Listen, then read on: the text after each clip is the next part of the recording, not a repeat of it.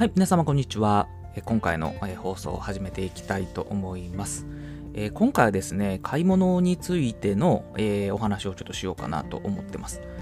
で、えー、私はちょっと全然違うんですけど、あのこういう方いらっしゃいませんかね。あの洗剤とかシャンプーとか、まあ、そういう消耗品あるじゃないですか。で、それを、あの、ものすごい大量に家にストックしてる方っていらっしゃいますか？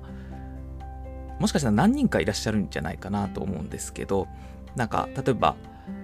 えっ、と、歯ブラシとか、えっ、と、まあ、爪楊枝とかもそうかもしれないですね。ラップだとか、なんかそういうやつですよね。を、あの、もう、家の引き出しとか押し入れに、ものすごい大量にもう100本とか、それぐらいストックしておかないと、もう不安で不安でしょうがないっていう方、たまになんかテレビでも見ますよね。なんか、あの、有名人の方がそういうことをやって、えーみたいな、まあそういうのやってたりして、まあ本当にそうなんかなとか思いながらですけど、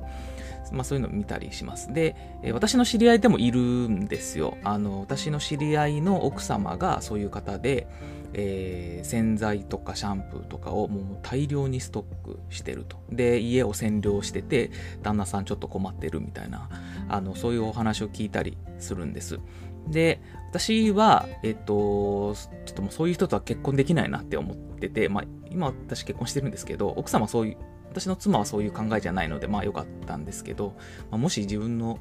奥さんがそういう考えだったらもうちょっとゾッとするなっていうふうにこう思っていましてで、まあ、なぜそれそういう考えが好きじゃないかっていうとあの、まあ、まあ会計的な話にはなってしまうんですけどあのそれだけ物買ってるってことはあの資金がそこにあの拘束されてるってことになるんですね。それだけお金払って買ってるんでそれだけ、えー、お金を消費してしまってるわけですよね。で、あんまり賢い消費だとは思ってないんですね、この辺のものって。まあ確かに不安なのはわかるんですけど、そんないっぱい 100, 100本も洗剤いりますかっていう話で、逆になんか勢いよく使っちゃうんじゃないかとか、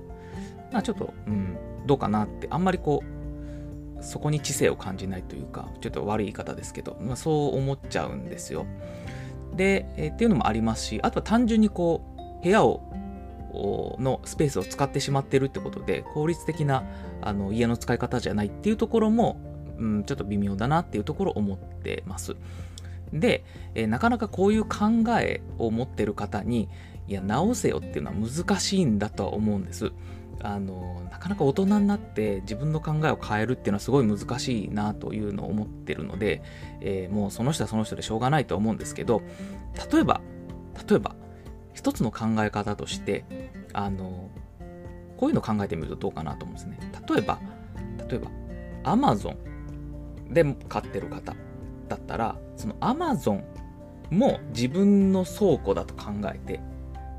Amazon 自体も自分の倉庫だと考えて、えー、っていうのはどうでしょうかっていうのをちょっと思ってるんですね。Amazon 自体が自分の収納庫だと。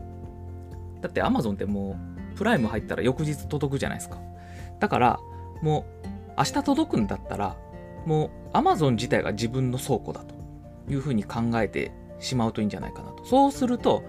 自分の家に置かなくてもいいですよね、それ。あの、Amazon に置いてあるっていうだけ。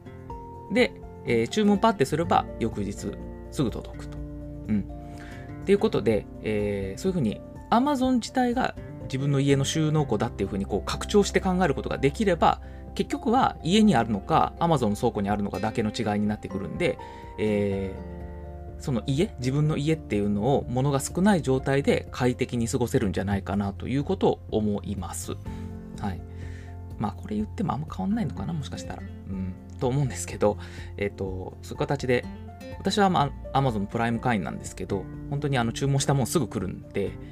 まあ、そういうふうに考えてもいいんじゃないかなと思って、まあ、もしそれで困ってる方がいたらあの困ってる旦那さんとか奥様がいたらそうやって教え言ってみようかなって思ってるんですけど、はい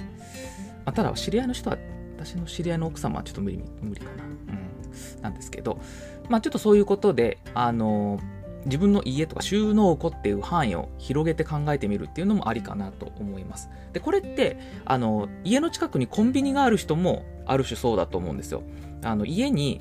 自分の家に冷蔵庫置いてないとか、えっと、電子レンジ置いてない方っていらっしゃるんですよ。で、それなんでかって聞くと、いや、コンビニ行けば飲み物あるし、えっ、と、あったかい、えっ、と、お弁当とかも温めてくれるから、そこが、えー、自分の電子レンジであり、冷蔵庫なんですって言う人いるんですよ。あ、それまさにそうだなって思って、確かに一人暮らしでもう、帰って寝るだけみたいな感じじゃないですか。一人暮らしとか、まあ、大学生とかもそうかもしれないですけど。でそういう時って、わざわざ冷蔵庫とか、あのー、電子レンジ置かなくても、まあ、コンビニで、まあ、いいってことであれば、まあ、コンビニのご飯がいでずっと過ごしていいんかって問題ありますけど、あの、コンビニでいいっていうふうに考えてるんだとすれば、まあ確かに合理的だなと思って、コンビニ自体が自分の冷蔵庫であり、えー、電子レンジであるって考える。まあ、なるほど、なるほどというのを思って、まあ、今回の話もちょっとしてみたんです。Amazon を、えー、自分の収納庫だと考えるっていう考え方。うん。してみるといいかなと思います。まあ、それだけ Amazon が便利になってるってことではあるんですけど、はい。ということで、まあ、今回ちょっと、あの、解決策になってるかどうかよくわかんないですけど、えー、その、洗剤とかシャンプーとかいう消耗品を大量にストックしてる方向けに、えー、ある一つのちょっと考え方を提示させていただきました。まあ、役に立つのかどうかわかりませんけども、えー、もしそういう方がいたら、えー、言っていただけるといいかなと思いますで、どういう反応だったかっていうともぜひ教えてください。はい。ということで、今回の放送はこれで以上とさせていただきます。どうも聞いていただきましてありがとうございました。